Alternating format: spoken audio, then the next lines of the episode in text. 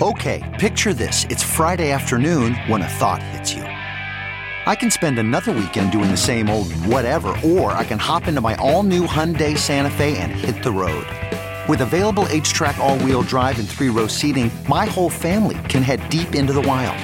Conquer the weekend in the all-new Hyundai Santa Fe. Visit Hyundai U S A dot com or call five six two, three one four, four six zero three for more details. Hyundai, there's joy in every journey. CarMax is putting peace of mind back in car shopping by putting you in the driver's seat to find a ride that's right for you. Because at CarMax, we believe you shouldn't just settle for a car. You should love your car. That's why every car we sell is CarMax certified quality, so you can be sure with upfront pricing that's the same for every customer. So don't settle. Find love at first drive and start shopping now at CarMax dot com. CarMax, the way car buying should be.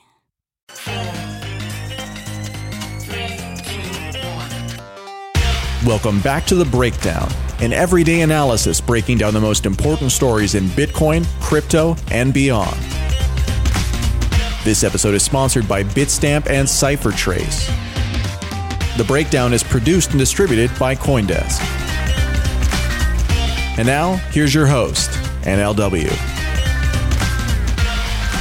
Welcome back to The Breakdown. It is Thursday, June eleventh. And today, our main theme is going to be a recap of the Federal Reserve's F O M C meeting from yesterday, what it means for the economy, and some specific focus on their continued assertion that there is no relationship, no correlation between Fed policy and inequality, which, as you might imagine, I have a very hard time buying. But first, let's start with the brief.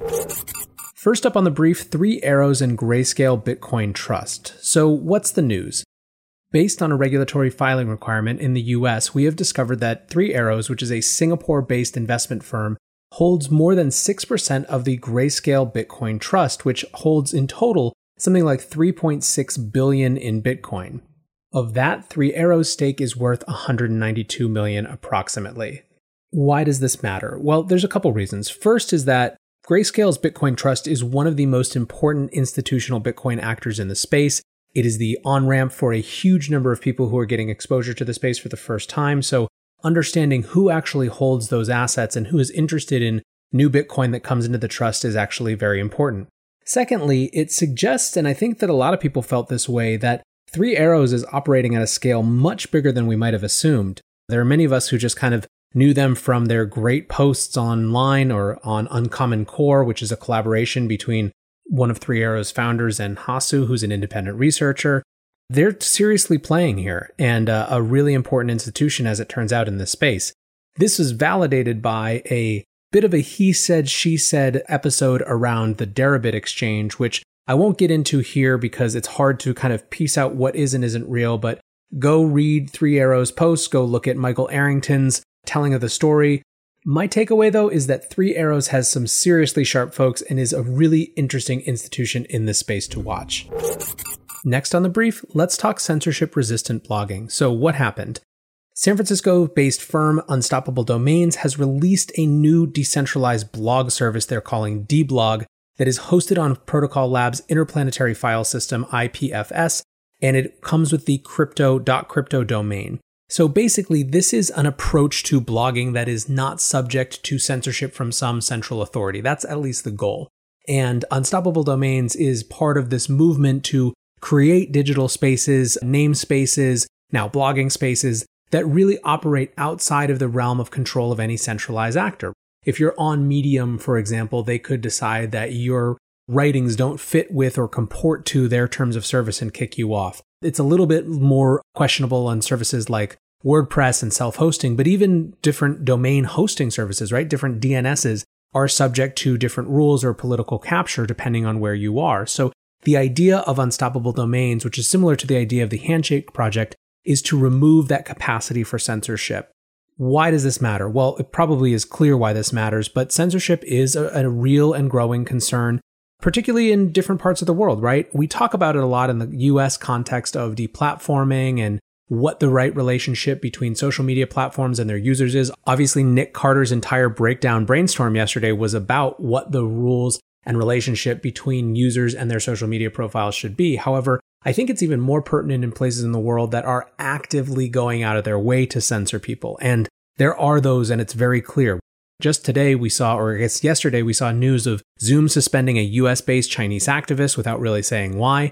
This morning I woke up to news that a podcast app had been banned in China, which was the second one to have been banned in the last couple of weeks. So censorship is a real relevant part of our digital experience. And it strikes me, frankly, that this type of censorship might increase, not decrease, as we see a return to nationalism, a return to protectionism, a return to looking inward.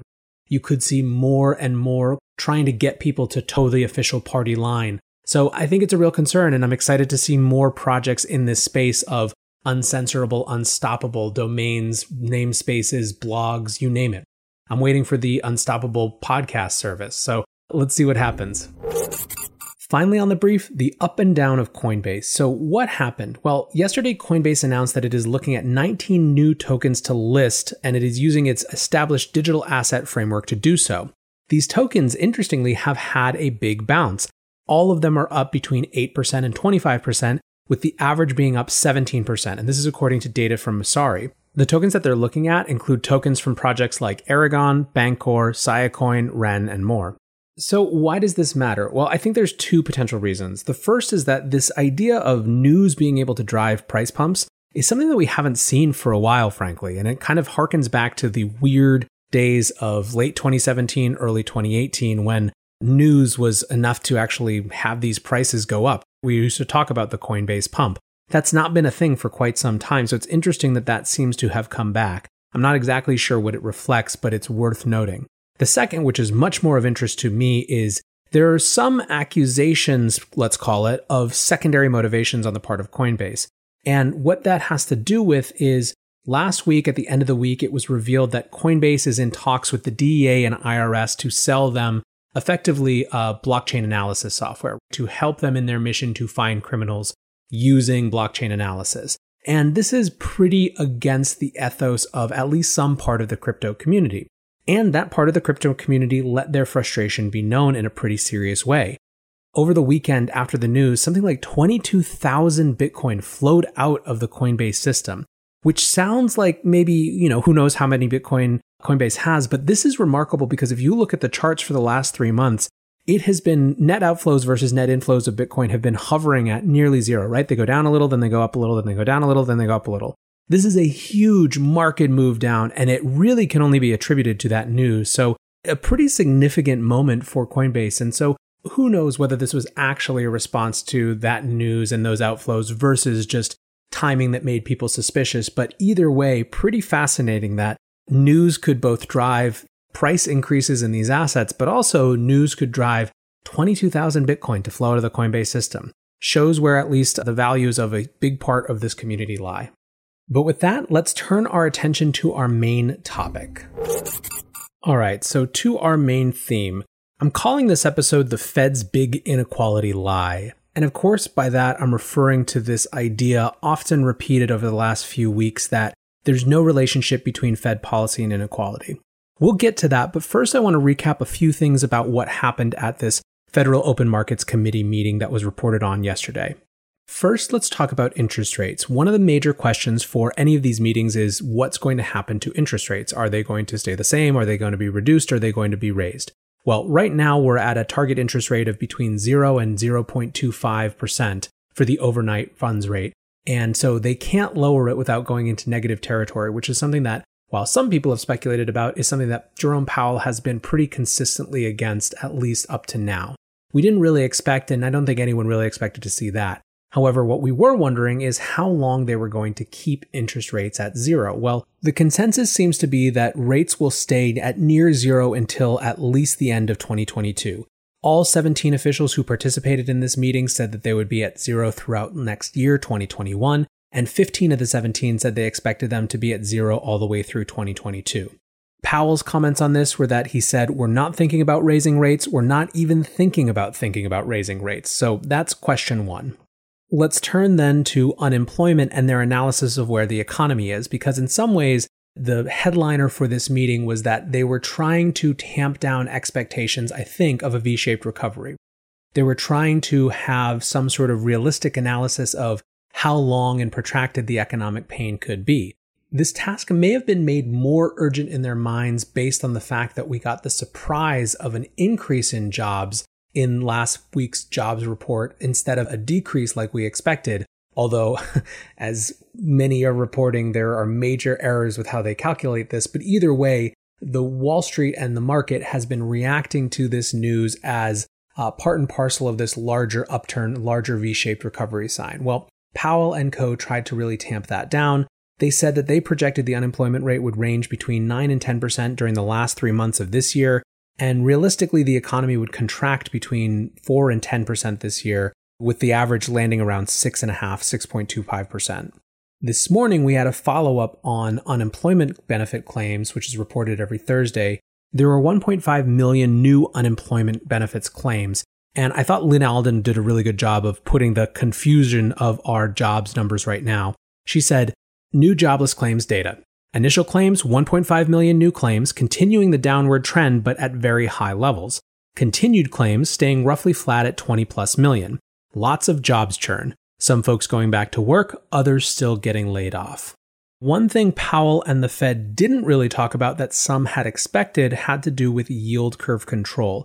This idea of setting a specific rate for bonds and buying enough to keep the rate at that level or not exceeding that level, as opposed to Q E, which is more of a buying a certain number or a certain priced amount of assets, regardless of what the rates are. So there's sort of different tools in the toolkit that have slightly different impacts on the economy.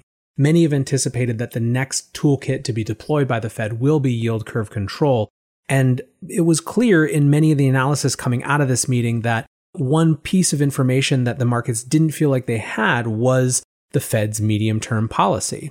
Now, for some, it made sense that they didn't want to get into this at this particular meeting. Randall Kroszner, a former Fed governor, said they want to keep their powder dry in this circumstance because they really haven't any experience where they're going to see a surge in economic activity, but not an economic boom. So that comes from the Wall Street Journal. And basically the idea here is that they want to keep some tools in their toolkit, right? They want to keep dry powder. And so perhaps the fact that they didn't discuss yield curve control at this particular meeting shouldn't actually surprise us. I don't think that it means that it's not still on the table as a tool for them to use.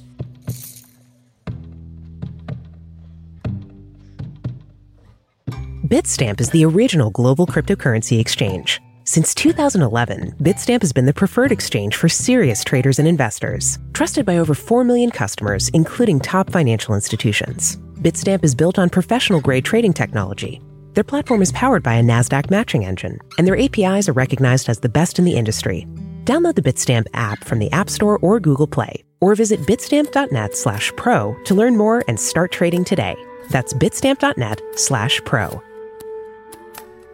CypherTrace helps grow the crypto economy by making it trusted by governments and safe for consumers and investors. How do they do it?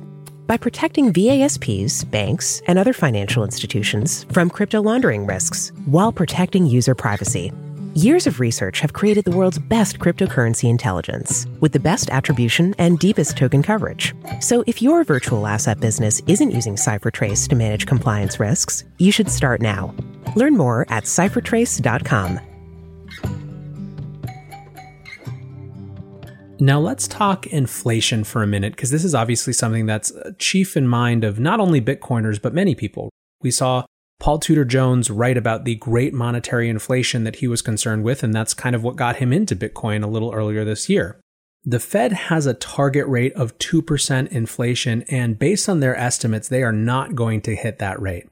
The median F O M C policymaker is thinking that there will be inflation of only one point zero percent this year, and that will only climb a little bit to one point five percent next year. Again, the bank's inflation target is two percent per year. I think that there are two important notes on this low expectation of inflation. The first is that we should expect this right now. Joblessness is a massively deflationary force, and we have twenty million plus people out of work. Of course, those folks aren't buying anything right now. That is a, a powerful deflationary force that is powerful enough to offset even rampant money printing, uh, as we've seen. So I think that's something that's important, not just because it helps explain what's happening now, but because it should also follow from that, that if we have all this money sloshing around the system and we do see something like a V-shaped recovery. And we do see those numbers that we saw in the jobs report last week extend and continue. And we get over our disbelief and we actually see all these jobs come back. Then all of a sudden, this could turn from a deflationary to an inflationary environment very quickly. So that's part one of the context, maybe, or a way to contextualize that inflation projection. The second part, though, is how we measure inflation matters too. And right now, I'm not even talking about asset price inflation, which is the major inflation that we saw over the last decade from the last round of quantitative easing coming off of the great financial crisis. In that context, people expected to see massive consumer price inflation as well, but instead we got uh, stock bubbles. Instead, we got real estate continuing to appreciate, right? We saw it in assets, not just in consumer prices, or not primarily in consumer prices. But right now, we're seeing some pretty wonky things if you actually dig into the numbers deeper than the aggregate. A MarketWatch essay, or op-ed rather, put this really nicely. A lot of the stats that people are throwing around saying there's very little inflation right now are throwing away energy and food prices. Well, energy prices haven't really mattered very much because people aren't moving to jobs, right? So in terms of its functional impact on people's lives, it doesn't really matter.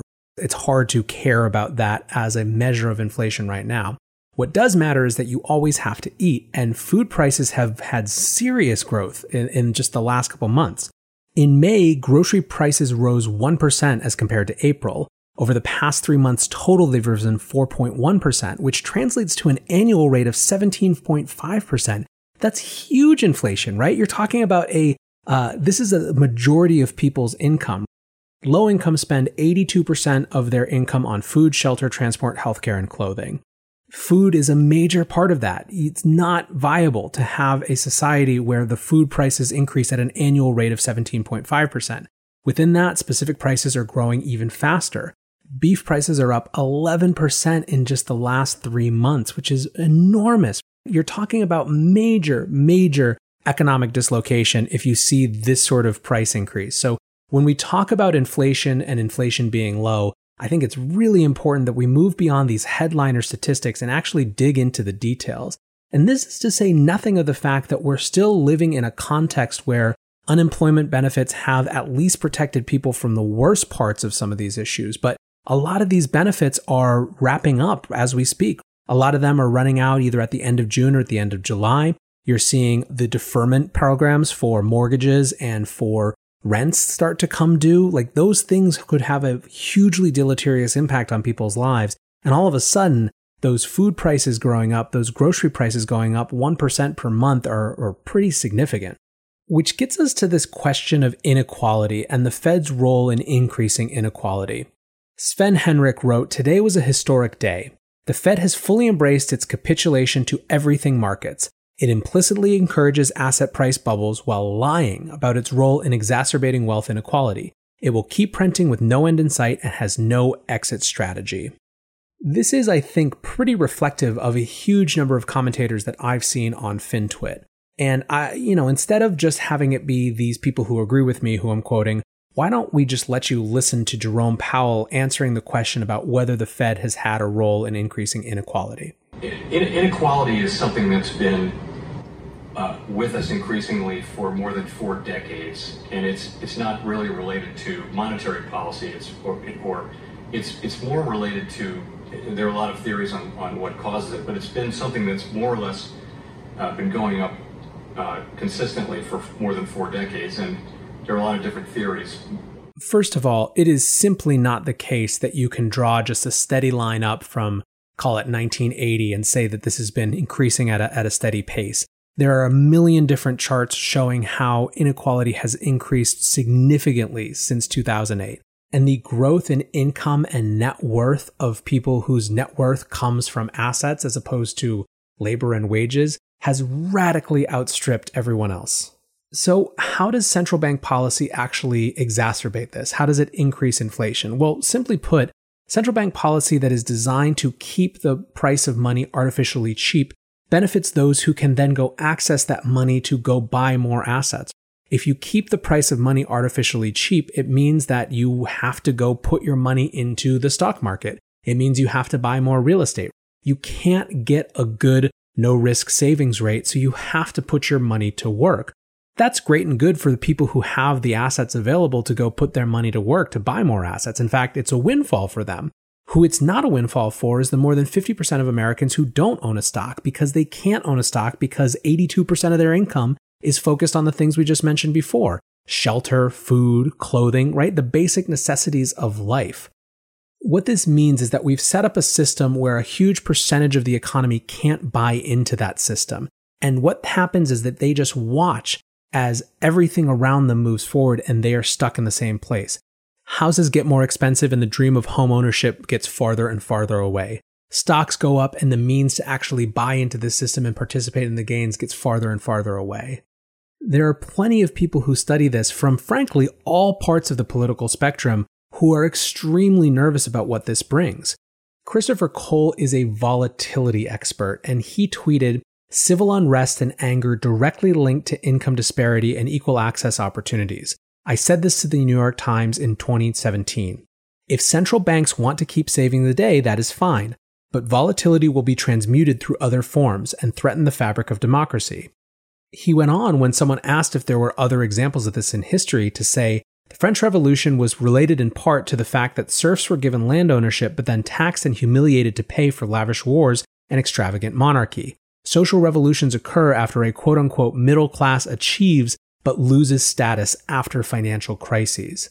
And if you're thinking now, yeah, sure, sure, sure, of course it's the opinion of these folks on Twitter and, you know, these specialists who are building their brands and their reputations and their practices and their consultancies around having a different perspective than the Fed, Uh, of course, they're going to take it this way. Well, let's listen to former Federal Reserve Governor Kevin Warsh discussing Q E, quantitative easing, and inequality at Stanford's Hoover Institution in twenty fifteen. Quantitative easing is fundamentally different than cutting interest rates, and that it appears to be working through fundamentally different transmission channels. No longer credit channels and lending channels appear to be the dominant way in which it impacts the economy. It appears much more to be working itself through asset prices, whether you think about housing stocks or financial stocks. I think that is the dominant channel. And as a first approximation, if three quarters of our fellow citizens get ninety-six percent of their income from labor income, it strikes me we ought not be dismissive in saying, oh, everybody wins. When I look at the wealth creation across the financial asset world post-crisis, I view that wealth creation as being significantly above what uh, my former colleagues predicted. When I look at what they expected in the real economy, I look at the real economic performance as markedly worse than they predicted. And so that's what I think raises these questions, makes them absolutely germane to today's discussion. And I very much do worry, as I'm sure many of the people in this room do, that we've created a product not with bad intent. Uh, we've created a product that might, may or may not turn out to be counterproductive. We are in the middle of this experiment as we, as we are now, but where the gains have been extracted by the most well-to-do, by the most sophisticated, who see that the central banks are, to one degree or another, trying to get asset prices up to drag up the real economy. They get the joke. They have been willing to play the game, and it does strike me as though we have to think about not just the efficacy of these programs, but really who are the winners and the losers. So what's happening today? Well, the markets are off. The Dow has fallen more than one thousand points. There seems to be some internalization of both what Jerome Powell said about the potential for uh, extended or protracted compression and concerns about how fast we get back online. And those things are dovetailing with statistics coming from places like Arizona and California and Florida that are seeing growing rates of coronavirus, because guess what? We never actually dealt with it. And if you look, it's interesting. Over the last few weeks, the things that have been driving the stock market have often been kind of crazy and completely divorced from fundamentals. Obviously, we talked a couple days ago about the Robinhood rally and bankruptcy stocks. Well, what's being hit, I think, is pretty fundamental and shows the insecurity around the real economy. Banks took a hit. Bank of America is down six percent. Goldman Sachs is off five percent. Caterpillar is off six percent. Boeing is down ten percent. So these are big industrial type stocks as well as bank stocks that are really going down. It's too early to tell whether we're actually seeing a real correction or whether the Fed will introduce some new action and Robinhood will stream back in and what have you. But I do think it's worth pointing out kind of the pessimist take isn't even the right word, the rationalist take, I think, on this. So I want to end by reading an excerpt from an essay by Sven Henrik, who I quoted before, that's called Crash Number Two. My variant take here, which may well turn out to be very wrong. The Fed is setting markets up for another crash. Why? Because they've set in motion a stock market mania we have not seen since the two thousand tech bubble, but this time, while we're still in a recession. This is all about control. Can the Fed control the market equation? For now, it clearly has, but it's created a bloated pig of a market as a result. And this pig is now big and fat, and any sizable reversion can, in itself, shake the very confidence and optimism the Fed has sought to propagate. The Fed is peddling a fantasy, a fantasy that says money and wealth can be created out of thin air with nothing of substance needed to back it up. No growth, no earnings, none of that. My premise: markets and the economy can't live on multiple expansion alone, but this is what the market ran on in twenty nineteen and is what is running on again. Like Druckenmiller, I've been surprised at the vertical nature of this move.